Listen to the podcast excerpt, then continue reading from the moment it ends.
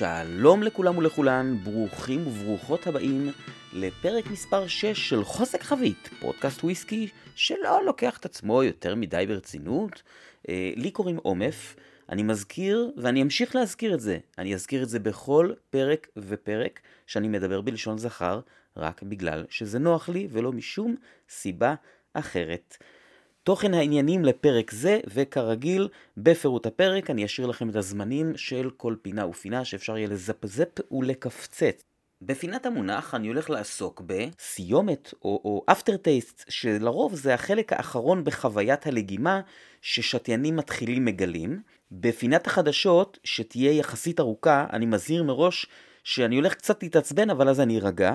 בפינת ההיסטוריה, אני הולך להקדיש אותה בעצם היום למי שיעצבן אותי בפינת החדשות, כדי לתת איזושהי קונטרה ו- וקצת להרגיע את עצמי, ובפינת עומף תואם אני אמשיך גם את פינת המונח וגם את החלק על טיפים שקצת יעזרו לכם ולכן אה, ליהנות יותר מהוויסקי שאתם שותים, וגם שלושה ביטויים של וויסקי ישראלי ממזקקת ירושלמי. ולפני שאנחנו ממשיכים, אני מזכיר לכם, תעשו subscribe, תדרגו, ותעשו גם לייק לעמוד בפייסבוק של אה, חוזק חבית. כי אומנם אה, אנחנו לא לוקחים את עצמנו ברצינות, אבל אנחנו כן רוצים שאתם uh, תהיו מיודעים ומעודכנים, מיוד... מיודעות ומעודכנות. אז זהו, אז אנחנו ממשיכים הלאה לפינת המונח.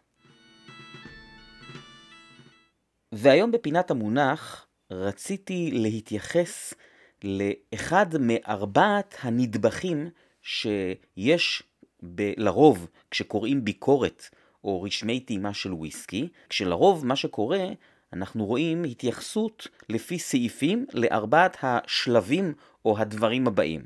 מראה, כלומר צבע, ריח, טעם וסיומת.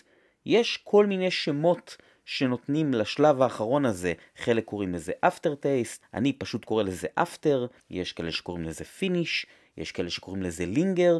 בכל אופן, בעוד שלושת השלבים הראשונים של מראה, ריח וטעם הם די ברורים, וכמובן אני לא מדבר על זה שלרוב אחרי שנגמרים הסעיפים האלה יש איזשהו סיכום, איזושהי, כמובן שיש הרבה פעמים עוד פרטים, אני עכשיו מתייחס לחלק הטכני. לרוב לא מעט אנשים לא לגמרי יורדים לסוף העניין או לעומק הנושא של מה זה אפטר, אוקיי? שוב אני אומר, אני קורא לזה אפטר, כל אחד קורא לזה איך שהוא או היא רוצים, ואני חושב שבעיקר מפספסים כמה שהאפטר חשוב ומאוד מוסיף לחוויה, להנאה מהוויסקי שלנו. ויש בעיניי לאפטר משהו שהוא משותף עם הנושא הזה של הריחות שמקבלים מוויסקי כשמשתמשים פתאום בפעם הראשונה בכוס נכונה.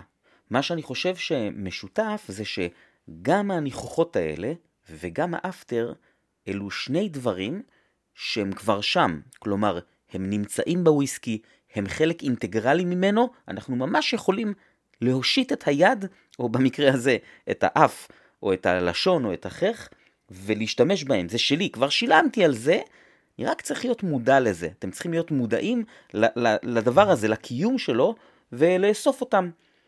אז מהי ההגדרה הזאת של אפטר? כשאני אומר הגדרה, אני אומר ההגדרה שלי. מבחינתי, כשאני מתייחס לאפטר טייסט או לסיומת, אני מתכוון לכל מה שקורה לי בחלל הפה, וגם אה, במורד הגרון, כשכבר אין בו וויסקי.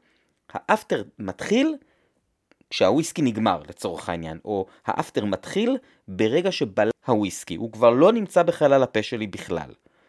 והוא לחלוטין חלק מהחוויה, ולכן מי שנגיד מיד אחרי שהוא לוגם את הוויסקי, ישר אה, נגיד שותה מים, או שותה סודה, או לצורך העניין גם לוקח עוד שלוק בדיוק מאותו הוויסקי, אז הוא או היא אינם נהנים מהאפטר טייסט.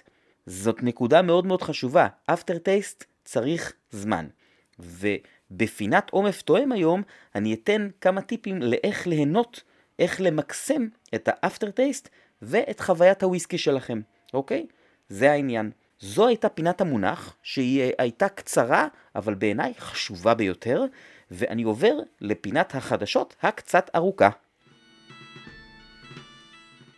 היום בפינת החדשות יש לי ארבעה אייטמים, שלושה מהעולם ואחד מהארץ, ואני מתחיל בארצות הברית, אספני ברבן. שימו לב, מזקקת וודפורד ריזרב משיקה מהדורת UK exclusive, שמדובר פה בברבן שעבר finish בחביות של קוניאק XO, לא ידוע לי, אני לפחות לא נתקלתי באיזו אה, מזקקת קוניאק מדובר.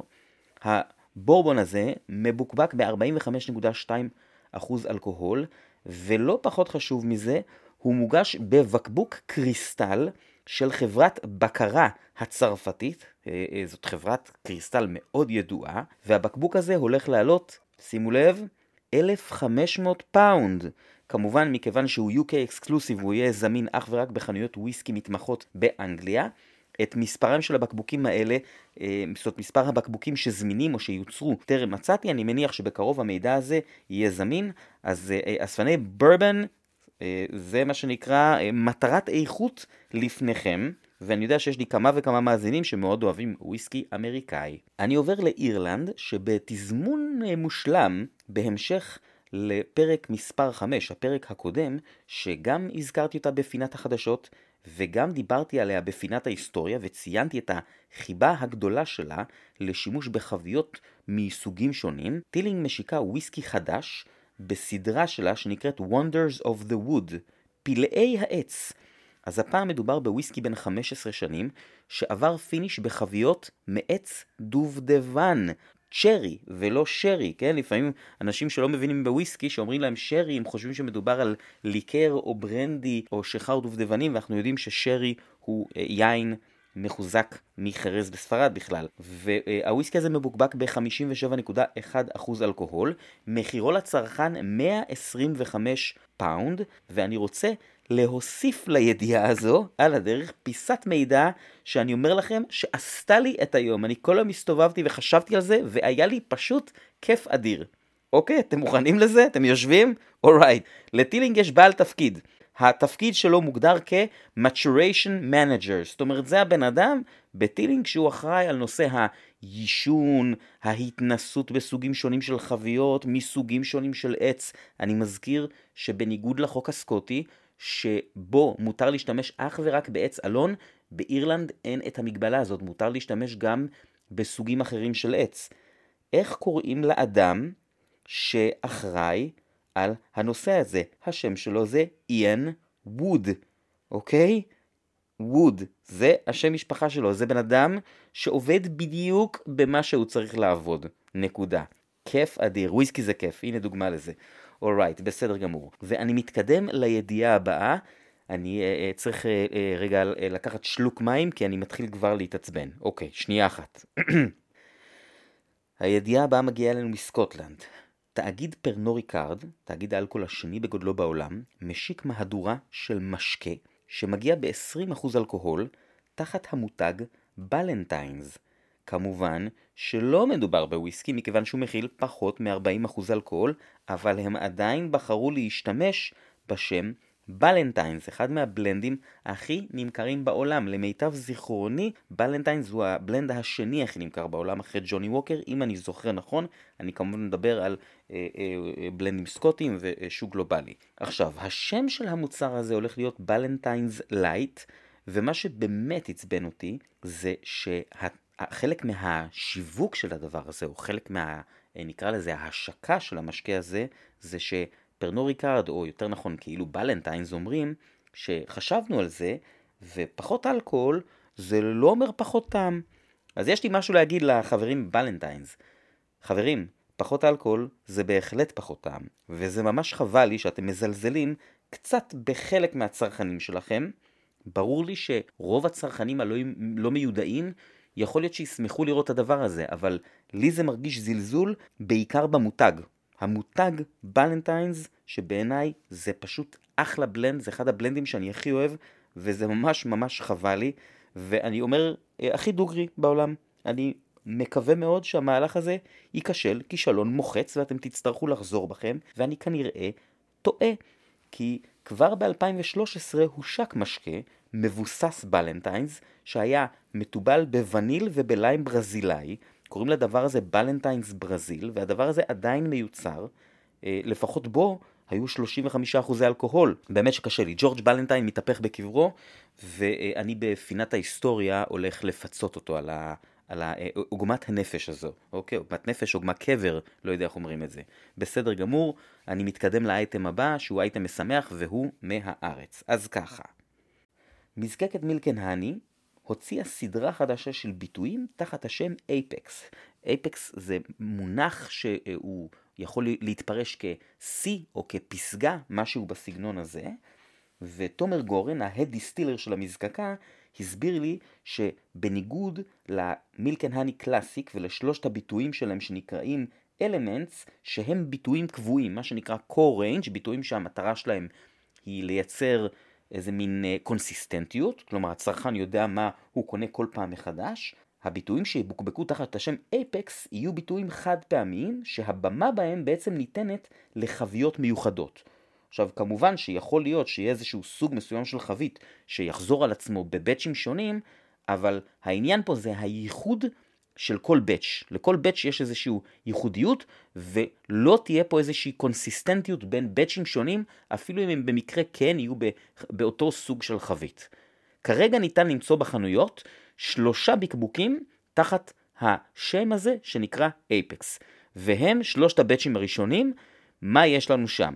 אז ככה, בצ' מספר 1, כלומר אייפקס בצ' 1, הוא סינגל מלט, וויסקי סינגל מלט, בן שלוש שנים, שיושן יישון מלא בחביות שרדונה. יש לנו פה סך הכל חמש חביות של אחד מהשרדוני הכי נחשבים בארץ, של אחד היקבים הכי נחשבים בארץ. היין הזה נקרא סי קסטל של יקב קסטל, אה, מאזור אה, אה, הרי ירושלים למיטב זיכרוני. ושתיים מחמש החביות האלה עברו איזשהו finish קצרצר של פחות מחודש בחביות STR. סך הכל מהממתק הזה יש 1,441 בקבוקים ב-61.2% אלכוהול. אז זה batch 1. batch 2 הוא בעצם vatting של שמונה חביות אקס בורבון שעברו finish של חצי שנה בחביות של יין רימונים מתוק בסגנון פורט, כמובן שזה לא פורט כי זה לא מענבים וזה לא מפורטוגל, זה סגנון פורט, ואני אה, הולך להגיד עוד פעם את המילה סגנון פורט בהמשך הערב, בהמשך הערב אני אומר, כן, אני, הברמן המת, אה, אה, מדבר מגרוני. בהמשך הפרק, אה, גם בפינת עומף טוען. הסדרה הזו, שעברה את ה finish של אה, יין הרימונים המתוק הזה, כוללת 1912 בקבוקים, בחוזק של 60.3% אלכוהול, ואני רוצה לציין שרובה המכריע מיועד לייצוא, בעיקר לארצות הברית, גם לאירופה, ומאזינים שמעוניינים באחד כזה, אני ממליץ לכם להזדרז, כי בארץ נשארו לא הרבה בקבוקים ממנו, ואני גם רוצה לציין שזו לא ההתנסות הראשונה של המזקקה עם חביות מיקב רימון, זה כן הוויסקי הראשון, כלומר זה הביטוי הראשון שעבר בחביות כאלה שהוא כבר בין יותר משלוש שנים, היה להם גם בקבוק שהיה בן שנה וחצי בחביות כאלה, אבל פה יש לנו ממש batch שלם בן שלוש. אז זה היה batch 2, מה יש לנו ב batch 3? אז כאן יש לנו קוניאק finish, שתי חביות אקס בורבון ושתי חביות STR, עברו vatting, זאת אומרת עשו להם חיתון, ואחרי זה מה שעבר כבר את ה vatting, העבירו אותו ל finish של כחצי שנה בחביות של קוניאק XO ממזקקת גודה שנמצאת בלה רושל, כמובן בקוניאק בצרפת. המזקקה הזו מייצרת קוניאק שאני יכול להגיד עליו שני דברים. אחד, הוא כשר, למי שזה חשוב, אני יודע שיש לי מאזינים שהנושא הזה חשוב להם, ושתיים, לעניות דעתי כמובן, ואני לא שתיין קוניאק גדול, אבל גודה פשוט עושים קוניאק מעולה. היה לי את העונג הרב לארח את סיריל גודה, שהוא אה, אחד משלושת האחים שמתפעלים היום את המזקקה יחד עם אבא שלהם. המזקקה הזאת שייכת לאותה משפחה מהמאה ה-16, והוא היה אצלנו בטרוויץ, העביר לנו סדנה, טעמתי שישה ביטויים שונים של גודה מהאנטארקטיקה שלהם, דרך VS, VSOP ושלושה סוגים, שלוש דרגות של XO. הקוניאק מעולה. וב batch הזה מדובר על 1,077 בקבוקים שעברו ב finish הזה של קוניאק גודה, בחוזק של 59.4%. אני נותן לכם heads up בנוסף לשלושת הבאצ'ים האלה שכבר אפשר למצוא אותם בחנויות. טווח המחירים ממה שאני ראיתי נע בין 350 ל-400 שקלים. batch 4 כבר בוקבק ובקרוב יגיע לחנויות, מדובר שם בחביות רום. אה, אין לי פרטים נוספים, כמובן אם יהיו לי וכשיהיו לי אני אעדכן אתכם. ובקרוב מאוד יבוקבקו גם באץ' 5 ובאץ' 6 בסדרה. וכל מה שתומר הסכים לומר לי זה שהחביות שם יהיו מעניינות מאוד. אני יכול להגיד שאישית, מה שהכי הייתי רוצה לטעום זה את האפקס בחביות יין לבן. כל מי שמכיר אותי או מאזין קבוע לפוד גם, אה, בוודאי לא יהיה מופתע מזה, אני ידוע כחובב וויסקי בחביות יין לבן. אז זו הייתה פינת החדשות שלנו, ואנחנו עכשיו נעבור לתקן את העוול בפינת ההיסטוריה. אז היום בפינת ההיסטוריה אני קצת מרגיע את עצמי ומזכיר לעצמי קצת על ההיסטוריה של ג'ורג' בלנטיין והבלנד שלו שנקרא בלנטיינס, לא ולנטיין ולא ולנטיינס, כן, חשוב מאוד. ו... אה, אה, אז הסיפור שלו מתחיל ככה, קודם כל ג'ורג' בלנטיין היה בנו של חוואי, הוא ב-1827 הקים איזושהי מין חנות מכולת ומוצרי צריכה כזו באדינבורו, ועם הזמן, כמו הרבה חנויות שכאלה, וכמו הרבה סיפורים של יצרני בלנדים בסקוטלנד, הוא התחיל לסחור ביין ובמשקאות אלכוהולים אחרים. עם הזמן, הפעילות הזו הפכה להיות המהות של העסק, או החלק העיקרי של העסק, וב-1865 ג'ורג' בלנטיין עושה שני דברים. ראשית, הוא נותן את הניהול של העסק באדינבורו לבן הבכור שלו, והוא פותח בגלסגו עסק יותר גדול, יחד עם הבן הצעיר שלו שקראו לו ג'ורג' ג'וניור. ובעסק ההוא, בנוסף למסחר באלכוהול, הם גם מתחילים לייצר את הבלנדים שלהם, שזה גם משהו שאנחנו רואים בסיפורי ההיסטוריה של כל מיני אה, בלנדרים שונים או, או בלנדד וויסקי שונים. ארבע שנים אחרי שהעסק בגלזגו נפתח, הוא הופך להיות המרכז העסקי שלהם ומתפתח. ב-1891 ג'ורג' אה, ג'ורג' סיניור, זאת אומרת ג'ורג' האב נפטר, ג'ורג' ג'וניור יורש את העסק, וב-1910 ג'ורג' ג'וניור משיק את הבלנדד וויסקי שהוא עד היום ספינת הדגל של המותג הזה שנקרא בלנטיינס, והשם שלו של הבלנד הוא בלנטיינס פיינסט, והוא מצליח מאוד מאוד. כמה הוא מצליח? שתשע שנים אחרי זה הוא עושה אקזיט.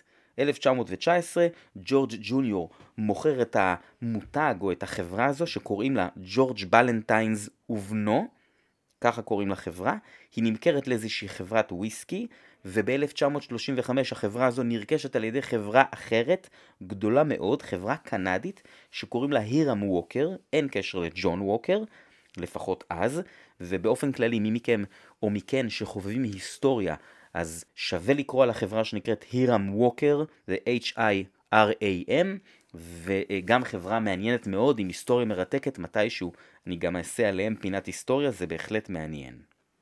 והחבר'ה בהירם ווקר, בשנים ספורות, עם התנהלות עסקית חכמה ומסע רכישות מתוכנן ומאוד ממוקד, מגיעים למצב שבסוף שנות ה-30 של המאה הקודמת, הם הבעלים של מספר מזקקות שחלות את הסינגל מלטים החשובים ביותר בבלנד של בלנטיינס, ששתיים מהן, שהן החשובות, הכי חשובות, הן גלן בורגי ומילטון דף, ויש עוד כמה נזקקות ש, שכולן שייכות עכשיו לחברה הזו. אני מזכיר שבשנים הללו אנשים שתו בלנדים ולא שתו מלטים. היה מעט מאוד בקבוק של סינגל מלט, בטח בייצור סדרתי כמוצר, אה, נקרא לזה קונסיסטנטי. אה, הזכרתי כבר את המילה הזאת קודם בפרק, אני אשתמש בה עוד פעם.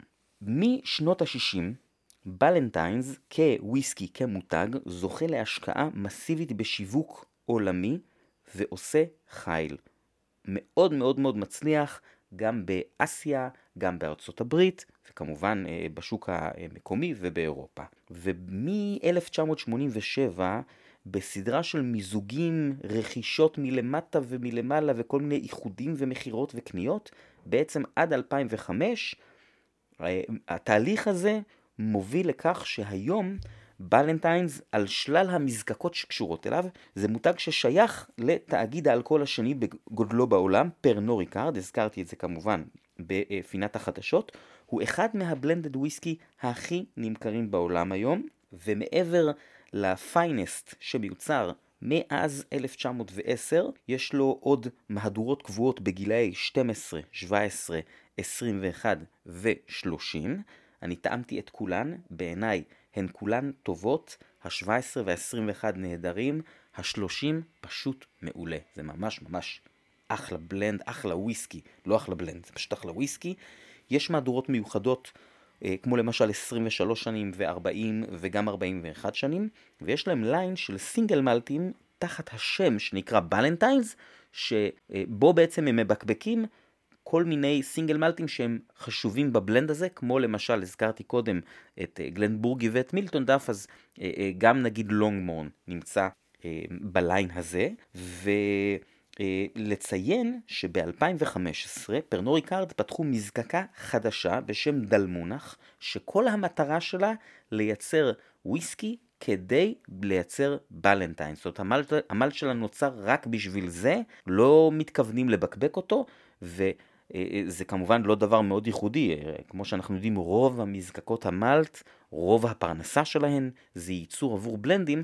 מה שאני בא לומר פה זה שהצריכה של בלנטיינס גוברת בעולם. כלומר, הצריכה של בלנטיינס כל כך גדולה, שלמרות שיש מזקקות של פרנור ריקארד שעברו שיפוץ והרחבה אה, והעלו את יכולת הייצור שלהם, הם פתחו עוד מזקקה חדשה רק בשביל העניין הזה. אז זו בגדול ההיסטוריה של בלנטיינס. אני רוצה להוסיף שתי fun facts נורא נורא נחמדות, שלי הן עשו ממש ממש כיף בקשר למותג הזה, שזה הפוך מהנושא הזה של בלנטיינס light, שלא עשה לי כיף בכלל, וויסקי זה כיף, light זה לא כיף. אוקיי, אז ככה, בלנטיינס לאורך השנים השתמשו ב grain וויסקי, בעיקר של מזקקה בשם דמברטון, שיושבת ליד עיירה בשם דמברטון.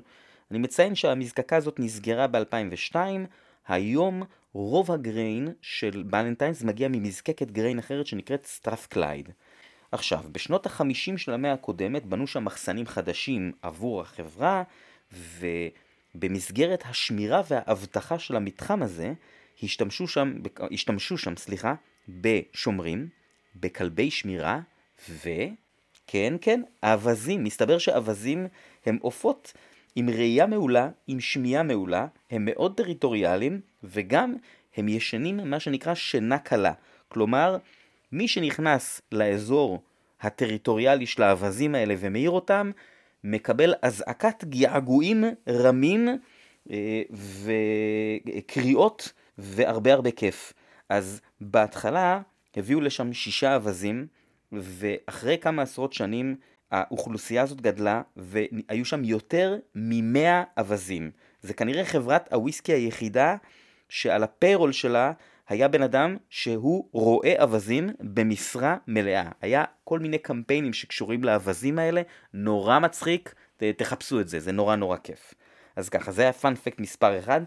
fun fact מספר 2, לאוהדי כדורגל, סתם ככה בשביל הכיף, בלנטיינס הם הספונסרים של מועדון הכדורגל דמברטון, שהוא מועדון חובבני, אבל אחד מהמועדוני כדורגל הכי עתיקים בסקוטלנד, הוא קיים מ-1872.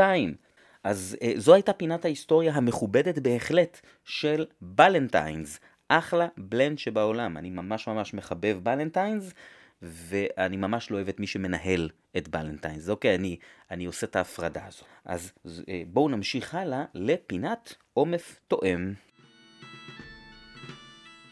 היום בפינת עומף תואם אני מתחיל עם המשך של פינת המונח וגם של הפרקים הקודמים בהם נתתי קצת טיפים לשתייה, ואני הולך להגיד משהו אחד שעבור שתיינים שהם אפילו טיפה מנוסים, כלומר ממש אחרי שלב התחלה, יכול להישמע מובן מאליו, אבל אני עדיין רוצה להגיד אותו, הוא חשוב לי, ואחר כך אני אציע עוד שני טיפים כאלה, שני דברים שאני מאוד אוהב לעשות, כי בעיניי או עבורי הם מעצימים את האפטר טייסט ולכן את חוויית הוויסקי.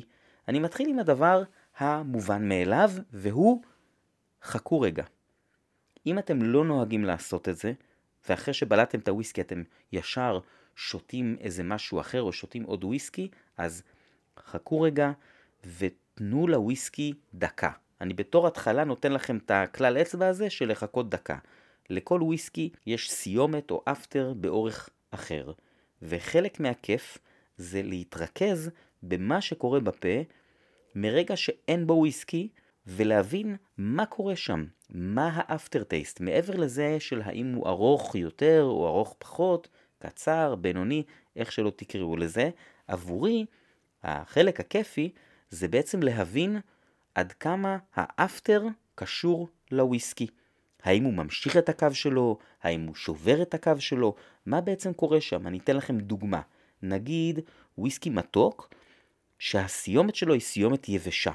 או למשל, אם יש איזושהי תכונה שציפיתי לטעום בוויסקי, ולא טעמתי אותה, ופתאום זה מופיע באפטר. אני אתן לכם שתי דוגמאות. למשל, וויסקי שיושן בחביות אלון צרפתי, ואני לא מוצא את, ה, את החתימה הזאת של אלון צרפתי, את המרירות הקלה, אה, אה, תנינים, יובש, כאלה דברים, ופתאום זה יכול להופיע באפטר, שזה נורא נורא כיף. או נגיד וויסקי שאני הייתי בטוח שהוא יהיה מאוד מעושן, הוא היה הרבה פחות מעושן ממה שחשבתי, ופתאום בסיומת העשן שלו התגלה. לי למשל זה קרה עם אוקטומור, אני חושב שזה היה 7.1. וואלה, הרגיש לי כזה, לא כזה מעושן, ואמרתי לעצמי, כן, זה הסיפור. אוקטומור 7.1, אני חושב שזה 208 ppm, וואלה, פתאום הגיע האפטר, הדבר הזה פשוט התפוצץ לי כמו נבנת חבלה בפה. אז, אה, אז העניין הזה של האפטר יכול להיות פשוט תוספת כיפית להתעסקות עם הוויסקי, אז זה הדבר הראשון זה בכלל לחכות ולהבין מה קורה שם. עכשיו אני אתן לכם שני טיפים לאיך להגביר את העניין הזה. אז ככה, טיפ מספר 1, להכניס אוויר דרך השיניים. זה נשמע קצת מטופש, יש לי כמה חברים וחברות שהתמכרו למנהג הזה. פשוט עושים את זה כל פעם ששותים וויסקי, בדגש על וויסקי חדש שהם לא מכירים, או על וויסקי חזק. למה אני מתכוון? אחרי שבלעתם את הוויסקי, תחכו כמה שניות, ואז פשוט תכניסו הרבה אוויר מהר דרך השיניים. אני עושה את הפעולה הזאת עכשיו למרות שאתם ואתן לא יכולים לראות אותי. עכשיו, מה העניין פה? קודם כל, שתדעו, אם עשיתם את זה פעם ראשונה בחיים ולא השתעלתם, לא עשיתם את זה טוב. בפעם הראשונה שעושים את זה, אתם אמורים להשתעל כי אתם לא מוכנים למה שקורה. מה שבעצם הפעולה הזאת עושה, ושוב, זה משהו שאני עושה, אוקיי? אין פה מדע מאחורי זה. מה שהפעולה הזאת עושה זה כמו שאתם מתקשרים לטכנאי ואומרים לו שמשהו לא עובד והוא אומר לכם לנתק אותו ולחבר אותו, זה מה שאתם עושים ללשון. אתם כאילו מקררים נורא את הלשון לשבריר שנייה, ואז היא חוזרת לטמפרטורת עבודה. והדבר הזה נורא מדגיש אלמנטים מסוימים באפטר טייסט. אז זה הדבר הראשון. דבר מספר 2, טיפ מספר 2, תלעסו את הפה של עצמכם. למה אני מתכוון? וויסקי צריך לעבור בכל החלקים בפה. זאת אומרת, אנחנו לא שותים רק על הלשון, אנחנו נותנים לגעת בקדימה של הלשון, ובצדדים של הלשון, ומאחור של הלשון, ומתחת ללשון, ובחניכיים, ובחלק הפנימי של השפתיים, ובחיך העליון, ממש להזיז את הוויסקי בכל הפה. ואחרי שאתם בולעים אותו, אז אם אתם כאילו מבצעים פעולת לעיסה כביכול, אוקיי? אני, אני לא אעשה את זה כי, כי זה פשוט קול שנשמע לא כל כך טוב, אבל אם אני למשל, אחד הדברים שאני הכי אוהב במסגרת הדבר הזה לעשות, זה לה, להעביר את הלשון אה, על השיניים, אה, על החניכיים, וגם להצמיד את הלשון, ממש להצמיד אותה בכוח לחלק העליון של הלוע שלי. למשל גיליתי שוויסקי שהוא מאוד מעושן, או וויסקי שהוא מאוד מתובל, הפעולה הזאת עם הלשון נורא מוסיפה, אני כאילו, כאילו שוויסקי נספג לי בלשון והוא יוצא החוצה, אני כאילו סוחט אותו החוצה. אז זה עוד דבר שמאוד מוסיף להנאה מוויסקי. תנסו את זה, אולי תאהבו אחד מהטיפים, אולי תאהבו את שניהם, אולי לא, לא תאהבו בכלל, אוקיי? מה שאני רוצה לומר כנקודה סופית, כהמשך לטיפים האלה ולפינת המונח, זה שאפטר טייסט הוא חלק מהוויסקי. לוותר עליו זאת לגמרי הזכות שלכם, אבל תהיו מודעים למה אתם מוותרים. אני חושב שאנשים שאני מלמד אותם את הדבר הזה, הם, זה כמו כאילו שיש לך דירה, או שאתה גר באיזה בית, ופתאום אתה מגלה שיש לך עוד מרפסת שלא ידעת עליה, או לא יודע מה, פתאום אתה פותח דלת, וואלה, יש פה עוד חדר של 24 מטר רבוע שלא ידעת שהוא קיים בכלל. 20% מחוויית הוויסקי נמצא אחרי שבלענו את הוויסקי. אז אל תוותרו עליו, תבדקו אותו. יכול להיות שיש וויסקי שה after שלו לא יהיה טעים לכם, זה אחלה. אבל אנחנו בטח צריכים לבדוק את הדבר הזה ולא מראש לוותר עליו כלאחר יד. זו כמובן דעתי. אז עכשיו אני אספר לכם על שני הביטויים שטעמתי שאני מתחיל ואומר מראש שחוקית, מבחינת חוקי סקוטלנד, בארץ הרי אנחנו יודעים שאין חוקים, הם עדיין לא וויסקי מכיוון שהם צעירים יותר. אני בטוח שאני הולך לקרוא לזה וויסקי, אז אני עושה את ה disclaimer הזה מראש, לא שזה כזה משנה, כמו שאתם יודעים, אם זה טעים, אז זה מה שחשוב לי. במיוחד בתעשייה הצעירה שמתקיימת בארץ ומתפתחת לה. אז ככה, מבחינת המזקקה, למקרה שאתם לא יודעים, מזקקת ירושלמי היא מזקקה חדשה יחסית, היא האחות הקטנה של מזקקת גולני מקצרין, וירושלמי נמצאת במושב שקוראים לו זנוח, הוא נמצא ליד בית שמש, קרוב לירושלים. אני טעמתי כמה וכמה ביטויים שלהם בעבר, טעמתי גם את הניומייק. בגדול, אני מאוד אוהב מה שעושים שם, ומתוך שלושת הביטויים, אני אתחיל עם תעודת הזהות של השניים הראשונים, שכאילו, בסופו של דבר, יש להם את אותה תעודת זהות. אז ככה, השם הוא הר המוריה, וזה הבץ' השני של הר המוריה. גם הבץ' השני וגם הבץ' הראשון כללו 1,500 בקבוקים בחוזק של 46.3% אלכוהול, אנשיל פילטרד בצבע טבעי, והביטויים האלה עשויים משעורה שהושנה לרמה של 35 ppm. יש כאן שילוב של שני סוגים של חביות, הרוב חביות X, אה, לא X, סליחה, הרוב חביות אלון צרפתי חדש, לא אקס, אלון צרפתי חדש, והמיעוט חביות מאלון אמריקאי שהן אקס רום, למעשה הרום גם הוא של מזקקת ירושלמי, כלומר ייצרו וישנו רום באלון אמריקאי, אחרי שבקבקו את הרום השתמשו בחבית עוד פעם לטובת הסינגל מלט הצעיר, שעדיין אינו וויסקי, הזה. בנוסף לכמות הזאת של 1,500 בקבוקים של הר המוריה, יש גם כמות קטנה יותר של הר המוריה בחוזק החבית, כ-60% אלכוהול. מה ההבדל ביניהם מעבר לאחוז האלכוהול? שאת הר המוריה ב-46.3% אלכוהול תוכלו לקנות במגוון חנויות ב-220 שקלים, ואת גרסת חוזק החבית תקנו גם ב-220 שקלים, אבל בקבוק חצי ליטר ולא 700 מיליליטר, ואך ורק במזקקה בזנוח.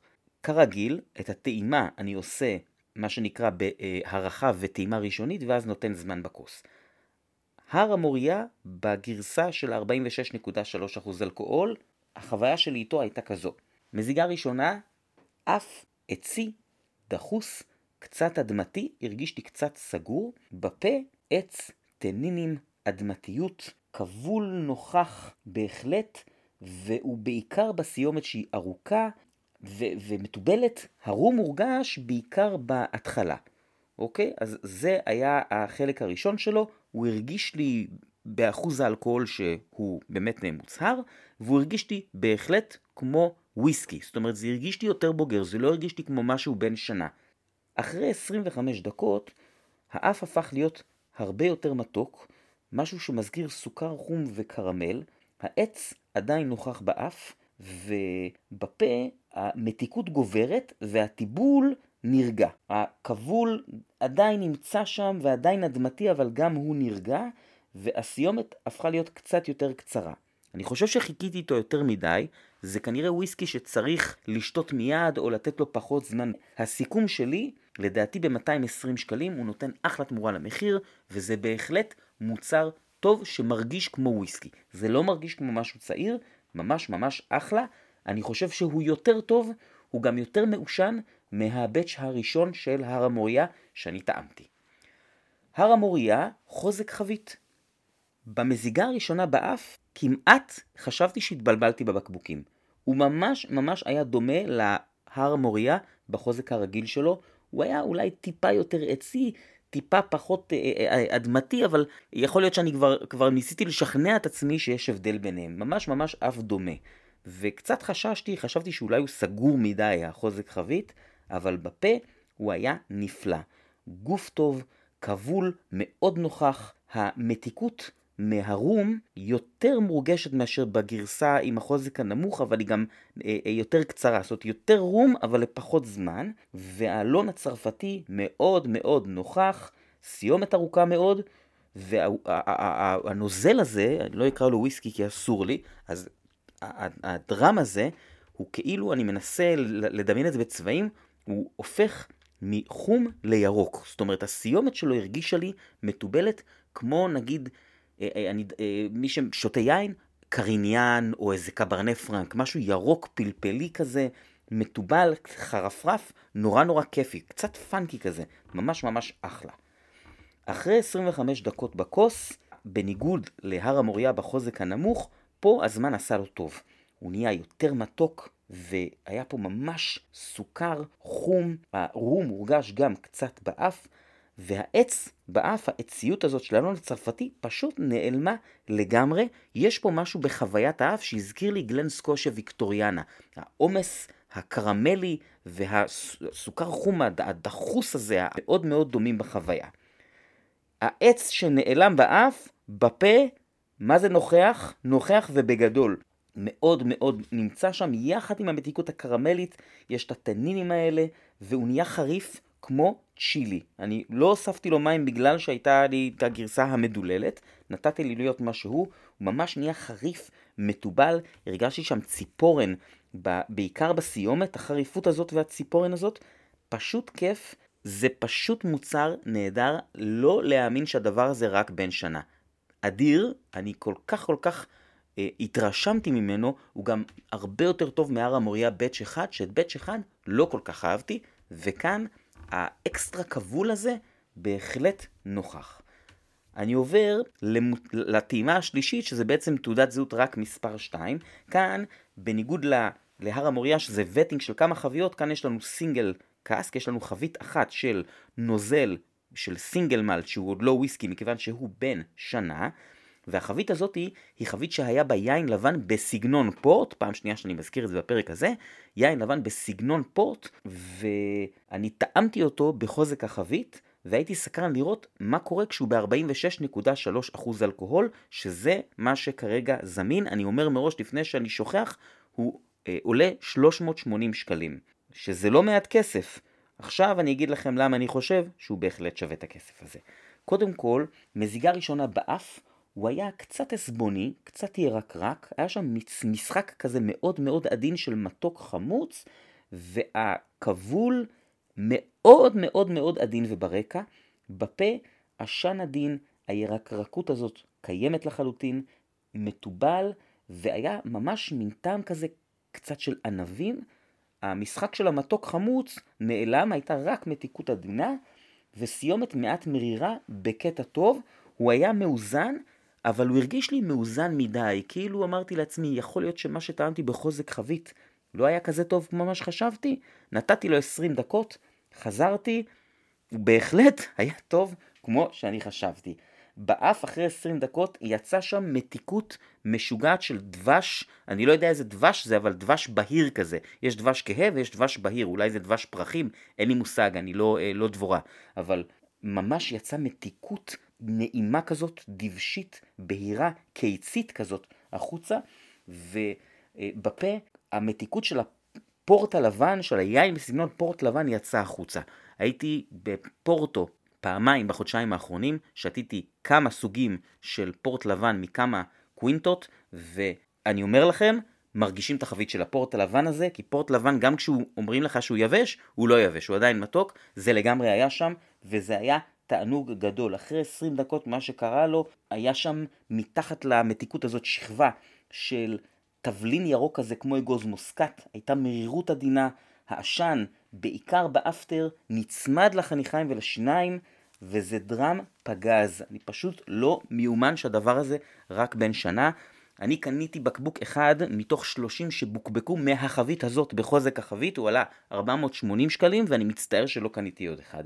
ממש טעים ביותר. אז אני מסכם, החבית אה, אה, יין לבן בסגנון פורט, אני לא בטוח שכולם יאהבו אותה, אני יודע שאני לא הייתי בדעת הרוב שחשבתי שהיא הכי טובה מכל מה שעשו בירושלמי, אני עדיין חושב ככה, ממש ממש נוזל מדהים. אני חושב שהר המוריה יכול להיות שהוא יהיה יותר אהוב על הרוב הכללי, הוא גם במחיר יותר אה, נוח. אני ממליץ על ההר המוריה בחוזק כוכבית שאפשר לקנות רק במזקקה לשתיינים מתקדמים. אני לא חושב ששתיין מתחיל ייהנה ממנו, העומס הזה, המורכבות, החריפות. בכל אופן, אני יכול להגיד דבר אחד, אני ממש מחכה לטעום ירושלמי בגילאי 3, 4 ויותר מזה, כי אני צופה שזאת תהיה חוויה אדירה. אז אה, סחטיין על ירושלמי, ותודה רבה לכם ולכן שהאזנתם, ואנחנו נתראה בפרק הבא, בשבוע הבא, פרק מספר 7 של חוזק חבית. תודה רבה, להתראות.